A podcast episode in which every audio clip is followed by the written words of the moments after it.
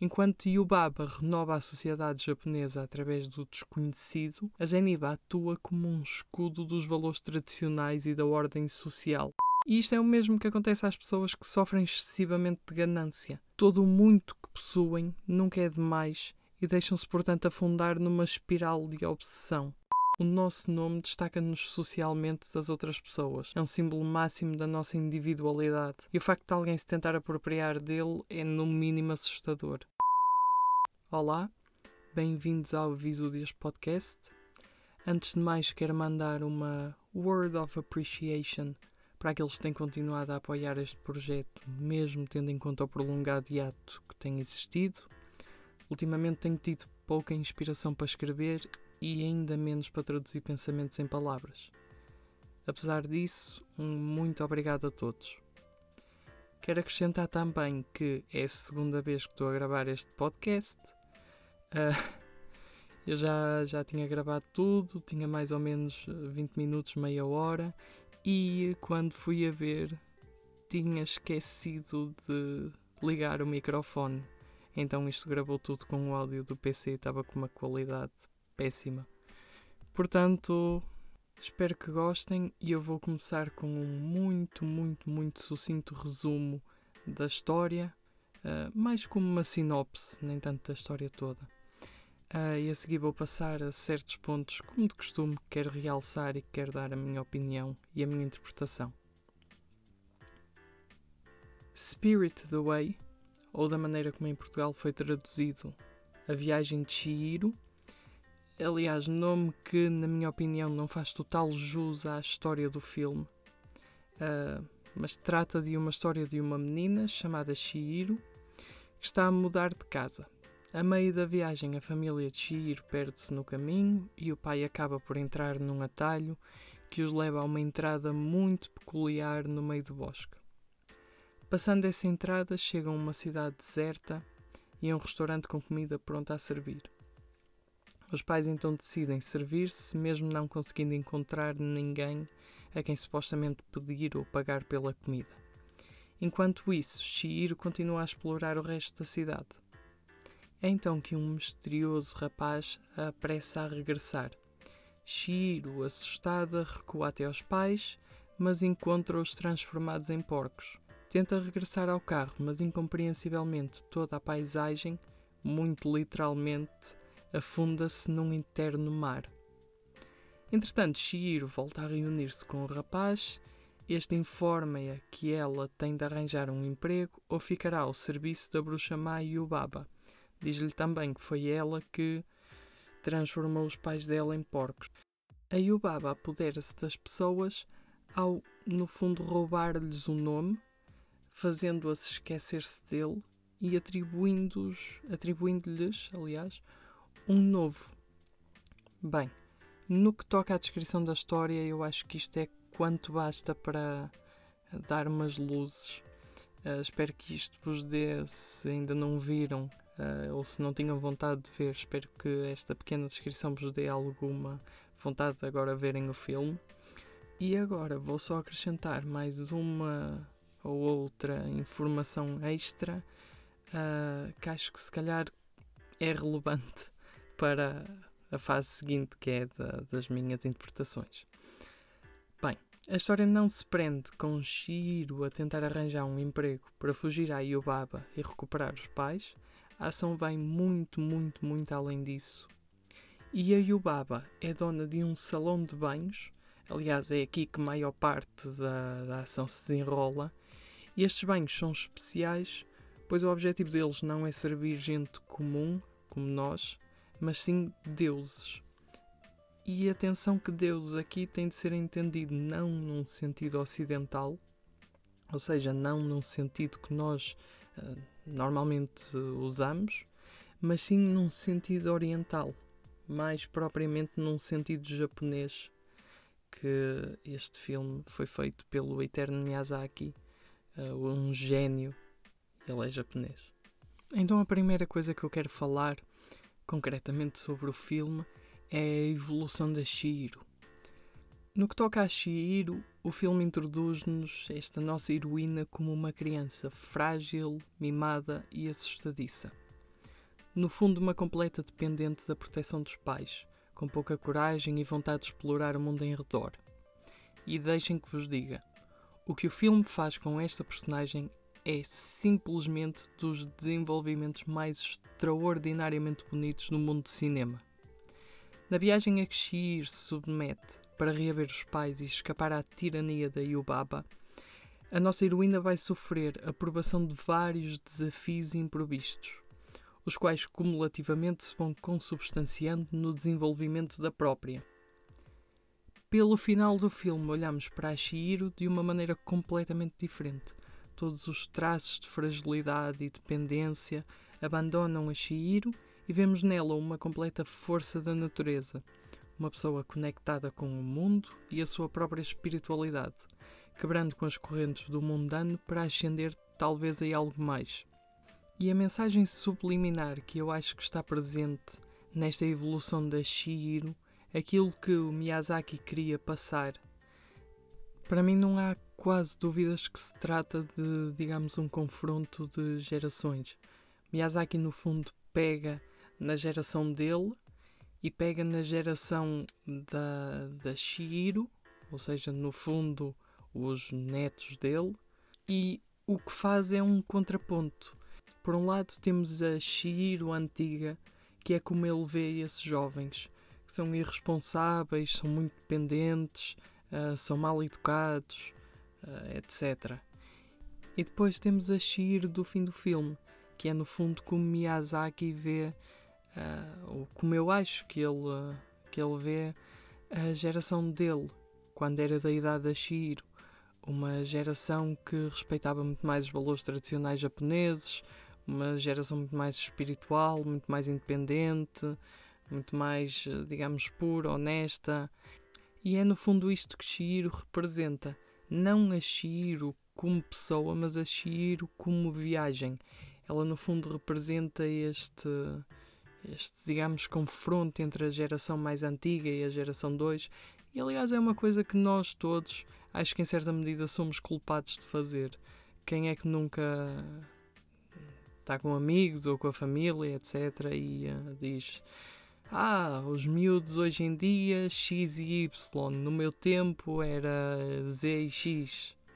E é no fundo aquela mentalidade de achar que a nossa geração é que é melhor e também um pouco de querermos que a geração que nos sucede que seja talvez um bocadinho melhor e por isso é que às vezes nós puxamos por eles uh, e isto já desde o início dos tempos aliás eu estou agora a ler a, a Divina Comédia de, de Dante e ele há uma parte no Purgatório que também se queixa das gerações que lhe descendem. Portanto isto sempre teve presente. Um, e é por nós queremos o melhor para elas que acho que este, este clima se cria de compararmos.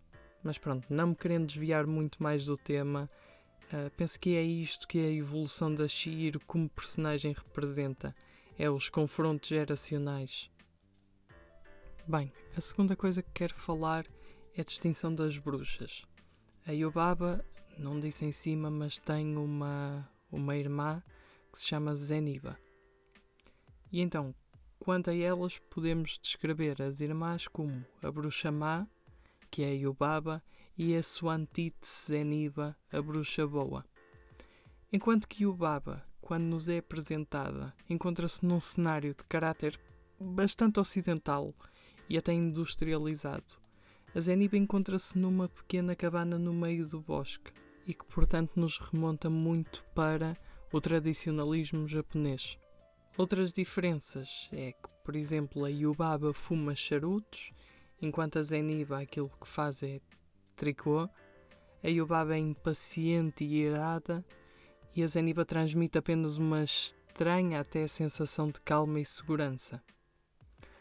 Desde a forma como estas personagens nos são apresentadas, passando pelos hábitos e até ao seu comportamento, conseguimos figurar Yubaba como uma força de caos e Zeniba como uma força de ordem. Ambas são faces da mesma moeda, ambas necessárias ao equilíbrio do mundo.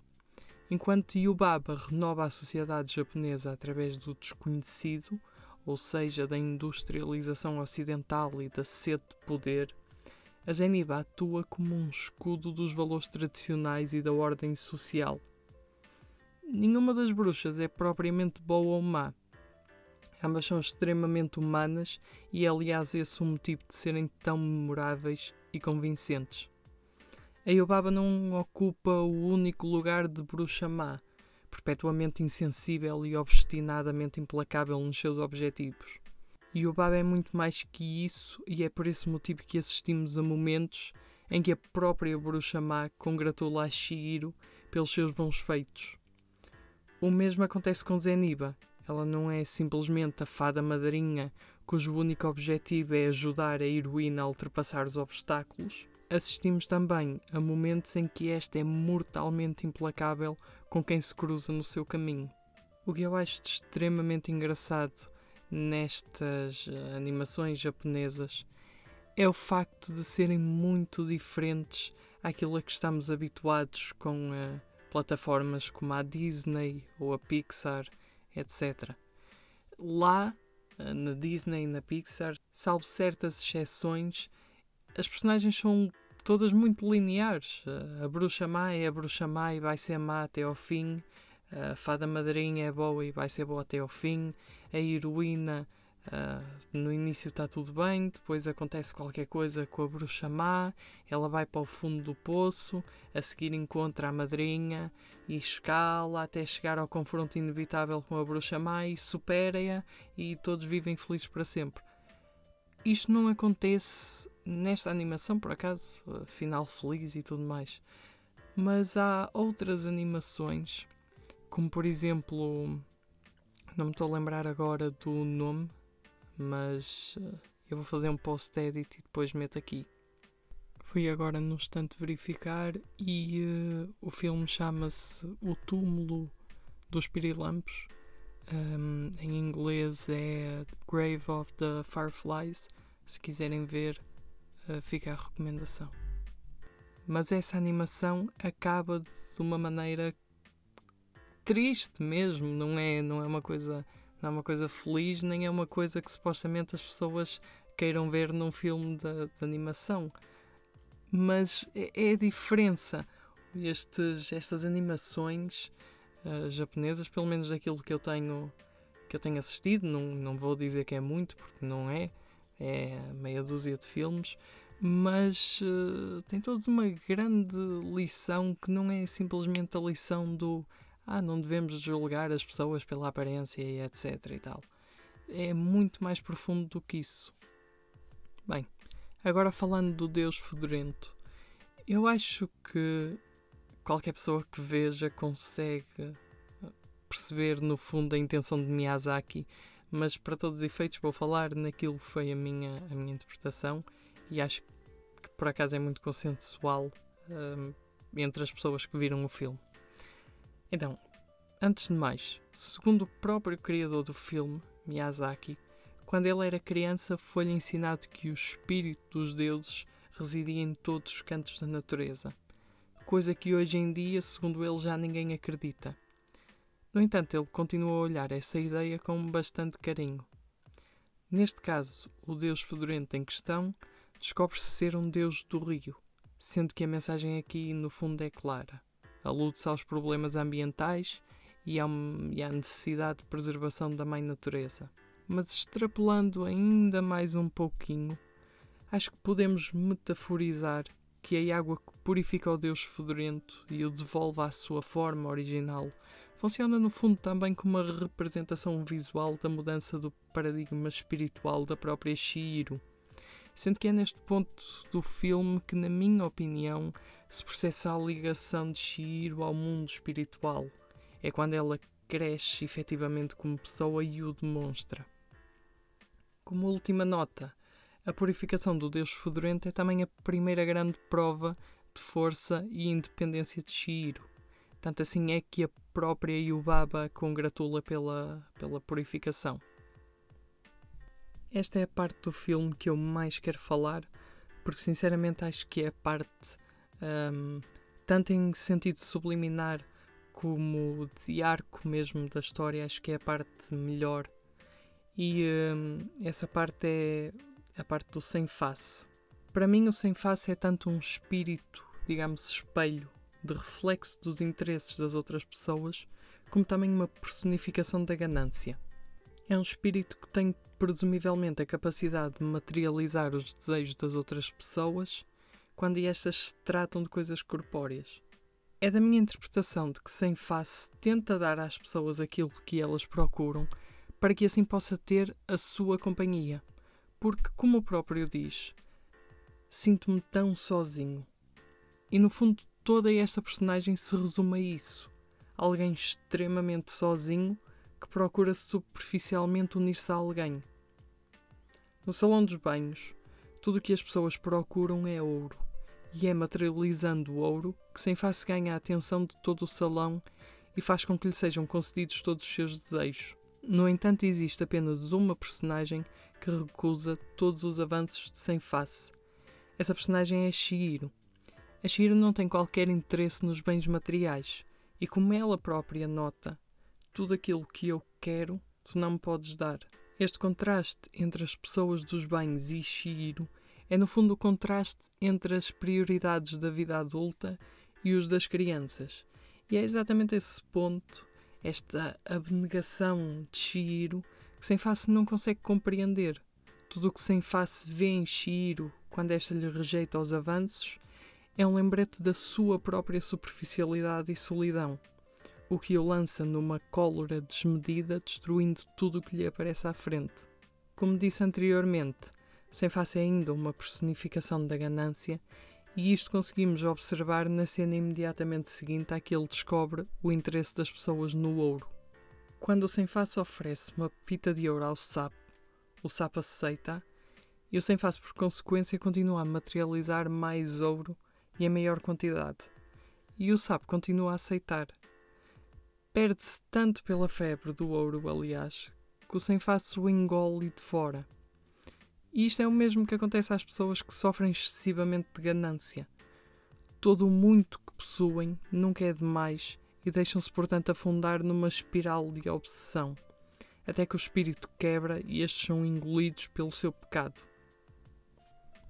Como último aspecto, acho que quero falar da força do nome, digamos assim. É um dos aspectos que achei muito interessante no filme e é através dele que a Yubaba exerce o controle sobre as pessoas. Como disse anteriormente, ela apropria-se do nome verdadeiro de alguém e atribui-lhes um novo, uma travestia do seu antigo. E o facto de ela conseguir possuir as pessoas através, no fundo, do, do apoderar-se do nome delas Acho que faz muito sentido, porque o nosso nome destaca-nos socialmente das outras pessoas. É um símbolo máximo da nossa individualidade. E o facto de alguém se tentar apropriar dele é, no mínimo, assustador. Queria meramente realçar esta pequena ideia. Não vou elaborar muito mais sobre isto. De qualquer das formas, já estamos nos 20 minutos. Eh, eu quero manter os episódios mais ou menos por este, por este tempo. Portanto, espero que tenham gostado. Este é, sem dúvida, dos meus filmes favoritos. Aliás, é um dos, dos únicos cinco filmes que dei 10 estrelas. E uh, na minha lista acho que já tenho 700 ou 800 e tal filmes vistos. Portanto, é de facto um filme muito especial. De resto, espero que tenham gostado da, da minha análise. Um, assim como já expliquei em episódios anteriores, tento não ser muito exaustivo, porque de facto o que eu queria era passar aqui uma hora a falar, mas simplesmente realço um ou outro ponto que acho interessante e uh, tento dar-vos umas luzes sobre aquilo que, que me passa pela cabeça quando penso neles. De qualquer das formas, a maior parte do pessoal aqui tem o meu Instagram, se não tiverem, está na descrição do. Um, do episódio, ou melhor, na descrição do podcast, e podem me fazer perguntas, podem falar comigo sobre os filmes. Uh, estou disponível para isso. E de resto, para os estudantes, boas férias. Uh, para os outros, bom trabalho, ou seja lá qual for a vossa situação, e vemo-nos no próximo episódio.